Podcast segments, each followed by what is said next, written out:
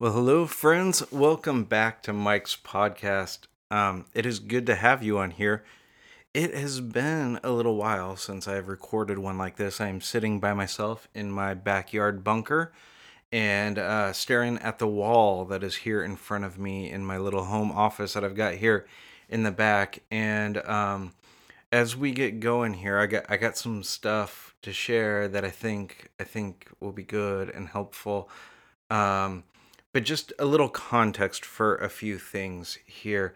When I started this, I promised myself that this podcast wasn't going to be a burden because um, if you and I don't know each other personally, I spent the last 20 years in ministry where I regularly had to produce content every week. And it was content that had to be smart and funny and insightful and fresh. And for those of you that have done that, you know, like that takes a toll on you after a period of time. And so I've been in a season where I'm intentionally not doing that, where I'm intentionally not having this regular schedule where I've got to be creating new, fresh content all the time. And at the same time, there are these things that are stirring in me that I want to share. And so um, I don't feel bound to have any kind of schedule of that right now. Uh, I think at some point it's possible that that will change, but for right now, but for right now, it's just kind of it's kind of like ah, I don't want to let this go for too long without recording something, but at the same time, I don't want to feel like I've got to get something out every Wednesday. And so I had some things brewing, and then felt like we hit this moment as a country where I needed to create space for Black voices, and felt like my responsibility was for my voice to take a back seat for a little bit and to point you towards a few other voices and for me to get out of the way for a while. And like probably a lot of you, I've been doing a lot of reading, a lot of conversations, a lot of self examination during this time. And um, and maybe at some point we can talk about those of us who are white. We can talk about like, hey, what does it look like and mean for us to engage in this moment and to do it well? And I think some of that came up in those last few conversations, but but I think I think we need to have some more conversations. I, I'm not ready to I'm not ready to like engage in that in this kind of space yet. But what I do want to walk through today as we get back into it and as we get back into me talking to you, but from this empty bunker room where I am hanging out. So I want to I want to look at this ancient psalm. It's Psalm 126. And Psalm 126 is found in this grouping of psalms called the Psalms of Ascent. And hopefully as we get into it a bit, I hope that you'll get an idea of like why I want to talk about this psalm in particular. Now, now the Psalms of Ascent were psalms that every year the Jewish people they had these three major festivals they would celebrate. And because they had scattered all over, it's called the diaspora. They're living all over the place. They're not living just in Jerusalem anymore. Three times a year, what would happen is the Torah observant Jews who were able, who lived all over the place, they would make this pilgrimage to Jerusalem. And as they made their way to Jerusalem in groups and in caravans, they would sing or recite or chant these psalms of ascent as they traveled. Some people even called them like songs for the road. They they were these songs that that sort of prepared them for where they were going. I don't know if you ever have like music like this that it's like it's the music that you always listen to, the songs you and your friends always sing when you're going to do this thing. That in my family, we we like to take a road trip every year. And with the kids, we get in the car early one morning when we're going to go out and have our long drive for the day. And the first song that we always put on is On the Road Again. And it doesn't matter it doesn't matter what time it is it doesn't matter where we're going if it's going to be a road trip on the road again gets played. And it's like it's sort of like marks the journey for us. And it says like we're we're entering into this space and maybe you could think of the psalms of ascent. It's sort of like they're on the road again songs for the jewish people heading back into jerusalem. They're what they would use to prepare themselves as they made their way back into the city these three times a year, where they'd have these major celebrations or these these big parties. And they really were these parties to, to celebrate the goodness of God, to celebrate the goodness of life in the midst of everything else that was going on. That regardless of, of what had been happening for you, regardless of whether it had been a hard year or maybe your crops hadn't done well, maybe one of your children contracted a disease that there wasn't the medicine at the time to, to care for, or maybe maybe there was some uncertainty about what was going on about what would be next about what the year would bring but in the midst of all of that regardless of all of that going on in the midst of it they would move towards these celebrations but but here's the thing you you couldn't just like show up for it it's not like you could flip a switch and just sort of like move from the rhythms of normal life and all that you have going on in normal life and just flip the switch and suddenly be in a place of celebration. You, you can't move from just like surviving and getting by to like all of a sudden relaxing and enjoying good people, good drink, and good food, which all would be a part of these celebrations. You, you needed something to help ease you into this different mindset. You needed something to like begin to shift your mind in a way that you would be prepared for this different kind of engagement. And so, as they made their way to Jerusalem, the highest city in all of Palestine, as they ascended there, these Hebrews left their routines of life, and they left their towns, and they left their villages, and they left their farms, and they left their cities, and they made their way as pilgrims up to Jerusalem. And as they did that, they engaged in these psalms of ascent. They recited them, they sang them, they chanted them, they did it to remind themselves, to refresh their memories of the, what the Lord had done. But it was also to prepare themselves so that they could show up fully. Because otherwise, what would happen is that they would be there, they would be in that place, and they would go through all of the right motions.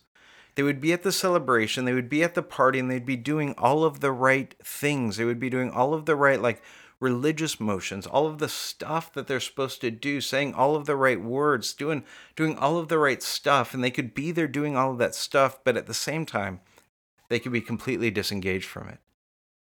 And, and you know what that's like, don't you? You've experienced that. It's like there are times when you're with your kids and you're you're doing all of the right stuff, but you've got other things on your mind that you're trying to sort through those times, those moments when your body's present, but your mind, your your mind is somewhere else. It, it's like you're there, but you're not really there. You're not fully there. And, and these psalms, these psalms of ascent, they would be this way of preparing themselves to be fully present, to experience what God might want to do in them and through them during that time when they're there to prepare themselves to be in that place differently than they were in their day to day life, to prepare themselves to be there and to be fully there. And, and I want to spend a few moments with you talking about a line from this psalm that has been doing that for me in this season. It's this line that like captured me a long time ago. Um, and I've ruminated on it and thought on it in all kinds of different ways at different times. I find myself seeing it play itself out in new ways for me in this season. It comes from one of those Psalms of Ascent. It's Psalm 126, like I said, and it opens up this line that's captured me for years. Here's what it says It says, When the Lord restored the fortunes of Zion, we were like those who dreamed. When the Lord restored the fortunes of Zion, we were like those who dreamed. Now, now the Israelites they had this long history of ending up in situations of oppression and bondage and being delivered from them. And for 400 years, as maybe you probably know, they served as slaves to the Egyptian Empire. They were delivered by God as they crossed the Red Sea. You, you turn the pages in the biblical story and you find the stories then of David and Saul, where there are these years of sort of like guerrilla warfare against the Philistines. And then there are factions in the kingdom as David is anointed as king, but he's being pursued to be killed by the, the manic King Saul. And, then you turn just a few more pages and you have the, the story of the Babylonian captivity, which is what this psalm is actually written after. Israel goes through this horrible experience of, of rape in the streets, of neighbors forced into bestiality, of a, a 600 mile forced march across a desert, and the taunting mocking of their captors. But when this psalm is written, it's as they've been freed from that existence and they've been restored to their promised land. And it's in the restoration that the psalmist says, We were like those who dreamed. The word that's translated as dreamed is the same word that could also be translated as being restored to health and, and being made strong. Because there's something about dreaming that's a byproduct of being restored. There's something about dreaming that's that happens when you are healthy, when you are whole, that it's one of the overflows, the outcomes of that. Because when you're in a bad place, you can easily give up and you don't dream. When you're in a bad place, all that you can see is what's just right in front of you. And so to have like a vision for what you're engaging in in life, to dream, to want something more, to to look for something bigger, to chase for something that's beyond it, it feels like too much. Frankly, like you just don't have that capacity for it when you're not in a good place. It, it's why one of the things that's that's too often true of those who live impoverished lives is that it's difficult in that space to have any big goals or visions. Because when, when you're just trying to survive, when you just want to make it through the day, you're just making sure that you have enough food to eat and you're spending your time figuring out a safe place where, where you can rest for the night, you you don't have the capacity to dream. Cuz survival survival keeps you from dreaming because you're just trying to make it through the day. Your focus is on just making it through. I mean, do you remember maybe in high school or maybe like in college, you took like Psych 101 and you learned about Maslow's hierarchy of needs. And it was always pictured, it was like this, this pyramid and the professor teacher would would put up this this pyramid and would have these like different layers to it. And at the bottom at the most sort of like bottom place the foundation is like the most basic needs we're at the bottom. There are things like basics uh, physiological needs things like food and water and rest and shelter. And then and then just above it were things like safety and security and then at the, the top of the pyramid were more like psychological kinds of needs. Things that were like less tangible, like feeling accomplished, feeling important, feel like you belong. And then at the top of the pyramid, or at least the top of, of Maslow's original uh, creation of it, was sort of like this sense that you feel like you are living out of the fullness of who you are that you're living out your full potential. And, and then after Maslow, there's there's been further iterations to this and different ways that people have thought about this and and challenged it and at times, but at the top, people have added to it and said at the top, actually above feeling accomplished and important, at the top is actually transcendence, where you're able to fully give yourself to something that's beyond yourself. And, and in the way that I've understood Maslow's hierarchy of needs, is that it's it's difficult. It's not impossible, but it's difficult to pursue the things that are at the top of the pyramid when your needs aren't being met at the bottom of the pyramid. That it sort of builds on itself.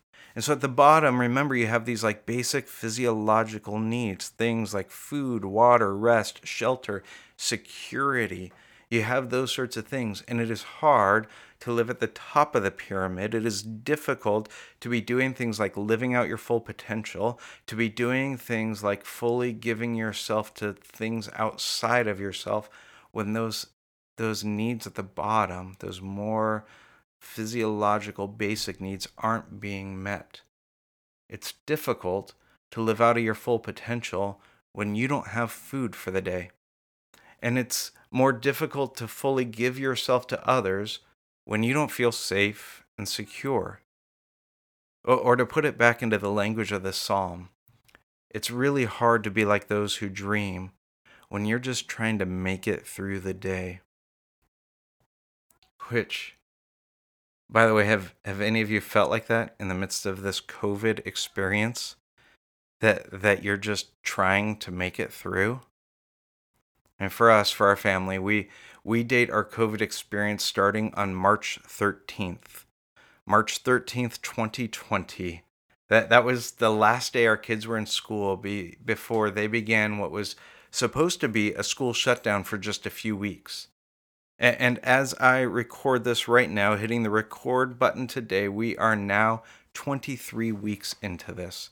More than five months, almost six months into this. And if we're going to be honest, it's been five or six months Uh, without a clear end in sight without a clear direction of like where is this thing headed with a whole lot of uncertainty and, and how many times have you and i had the experience where we're we're just trying to make it through this thing I mean, at first, I think for a lot of us, it was like, we can do hard things, right? That it was like, we will buck up, buck, buck up with a B. We will buck up and we'll make it through and, and we told ourselves that and we like we put signs out in the yard that said that and we posted things on our car windows and and like we kind of had this like we are gonna make it through like mentality.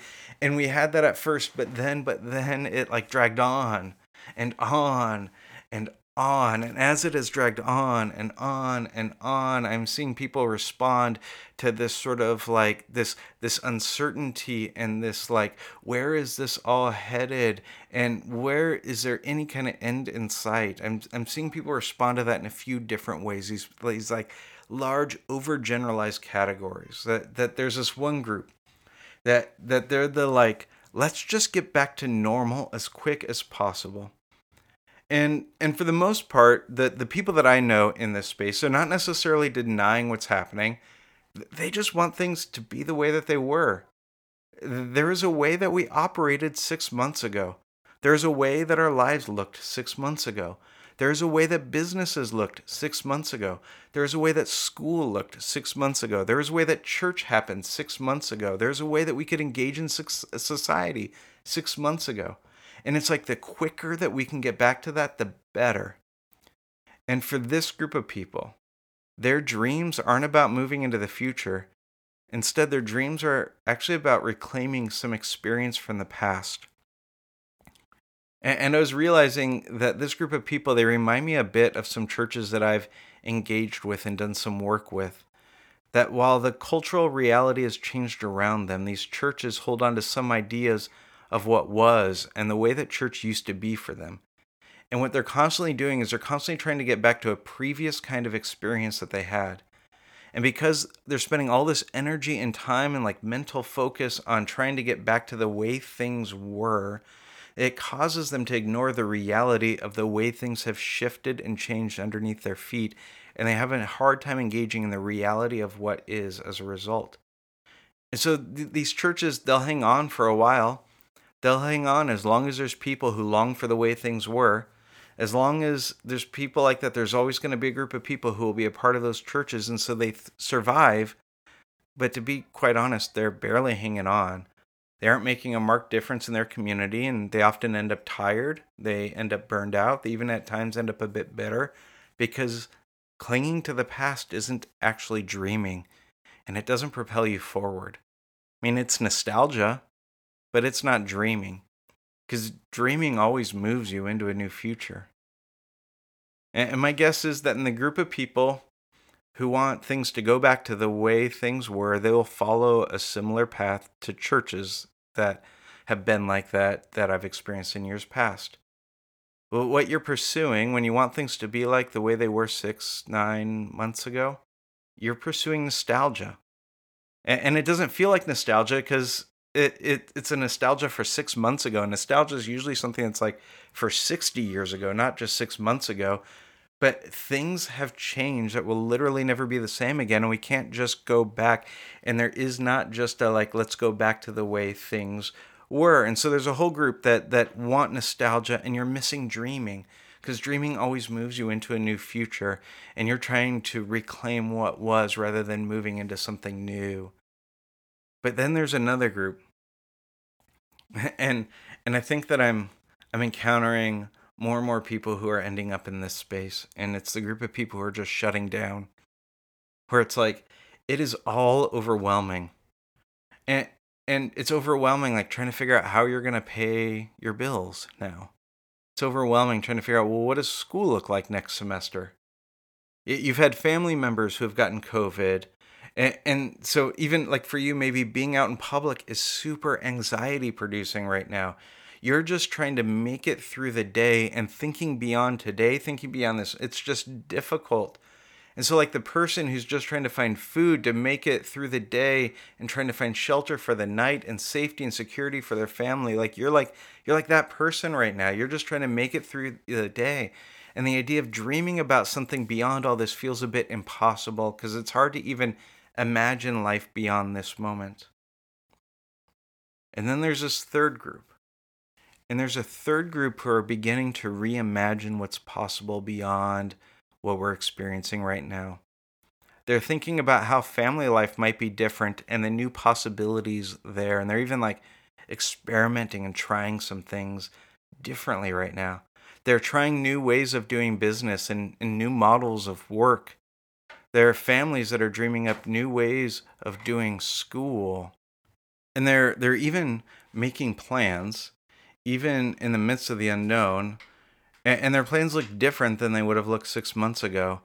But they're realizing new and different things are not only possible now, but they're even realizing like they're actually in some ways required now. And, and as I was having these kinds of conversations and found myself having them more and more, I began to notice that there are some things that this group had in common.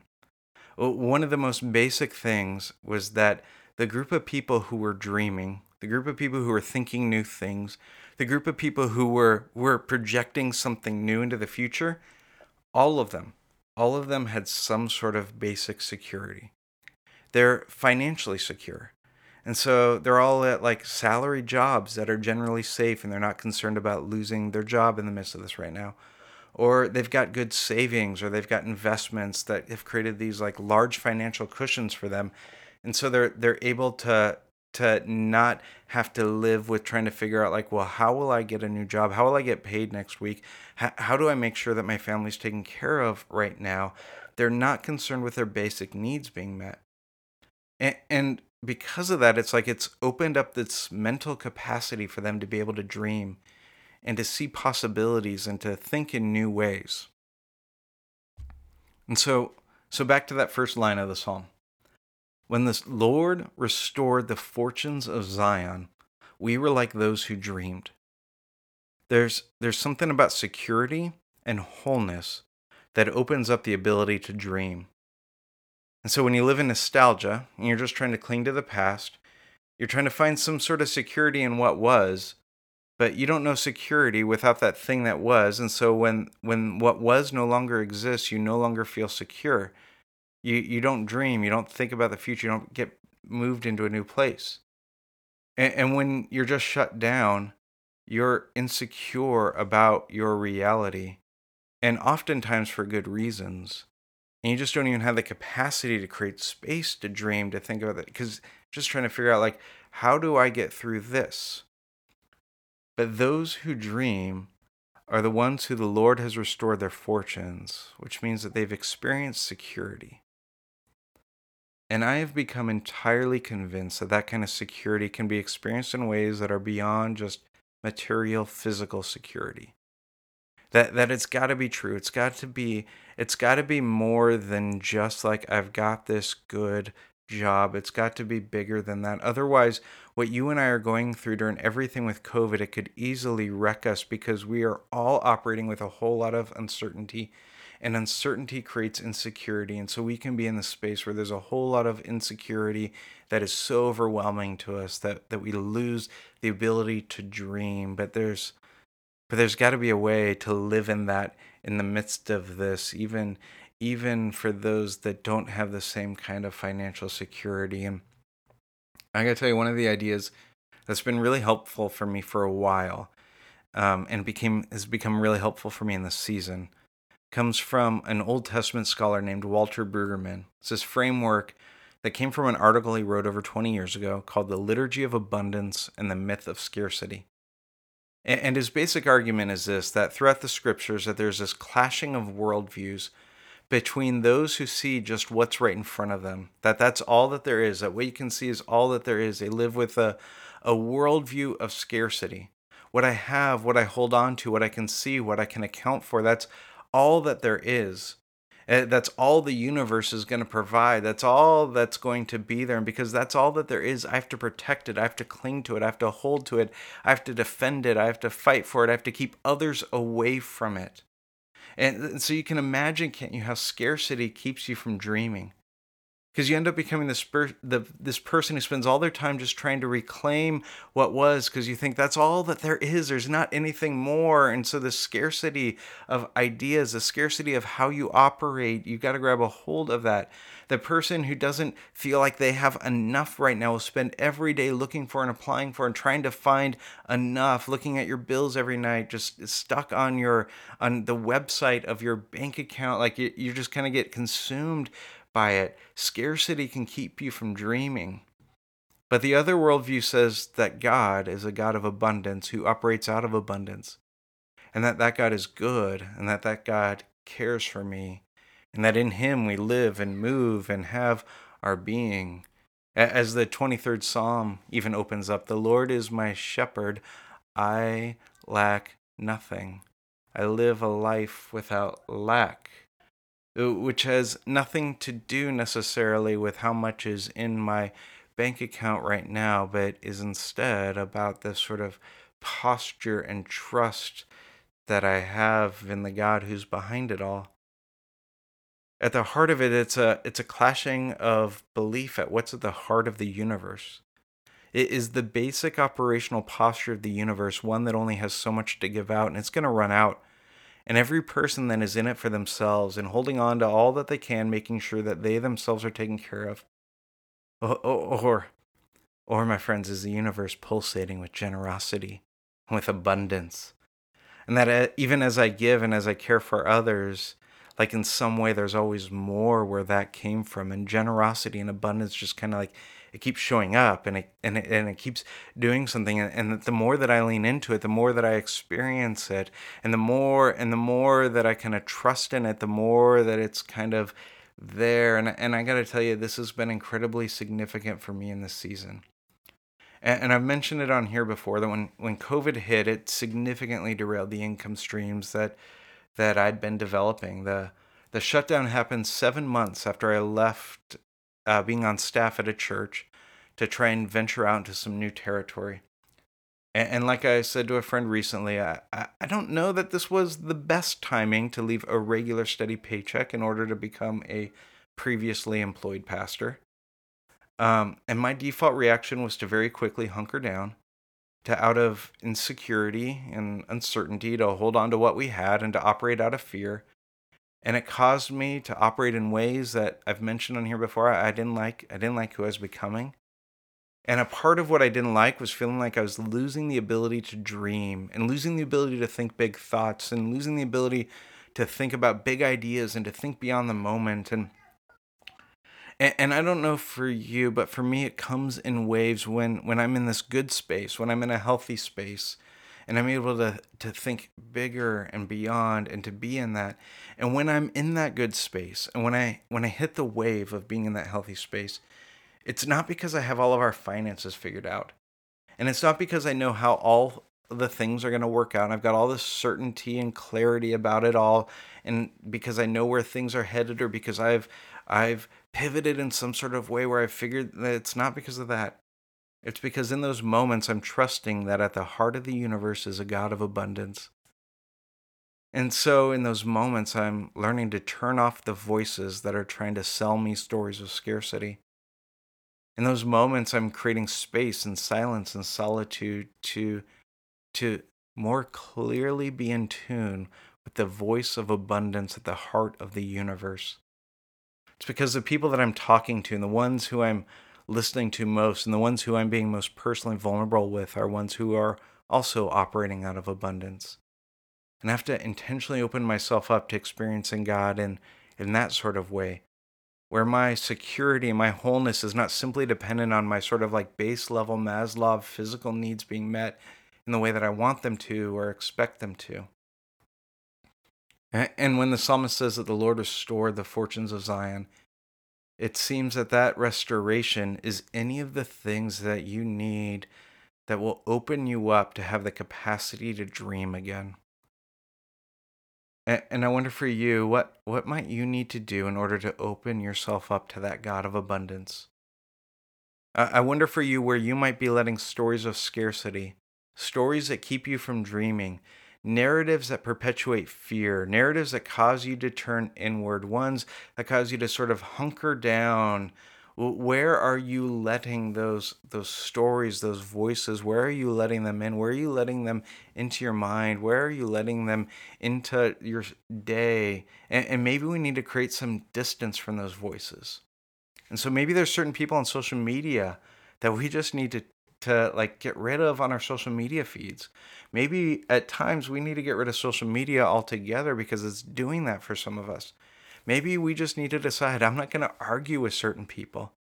That there are people who will like send me notes and will just go off on something and I've just learned that my response to them is I just say, "Okay."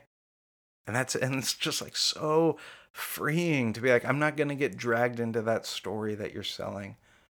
Maybe you decide you're not going to look at your bank account like every day. Maybe you decide like on Wednesdays, that's the only day.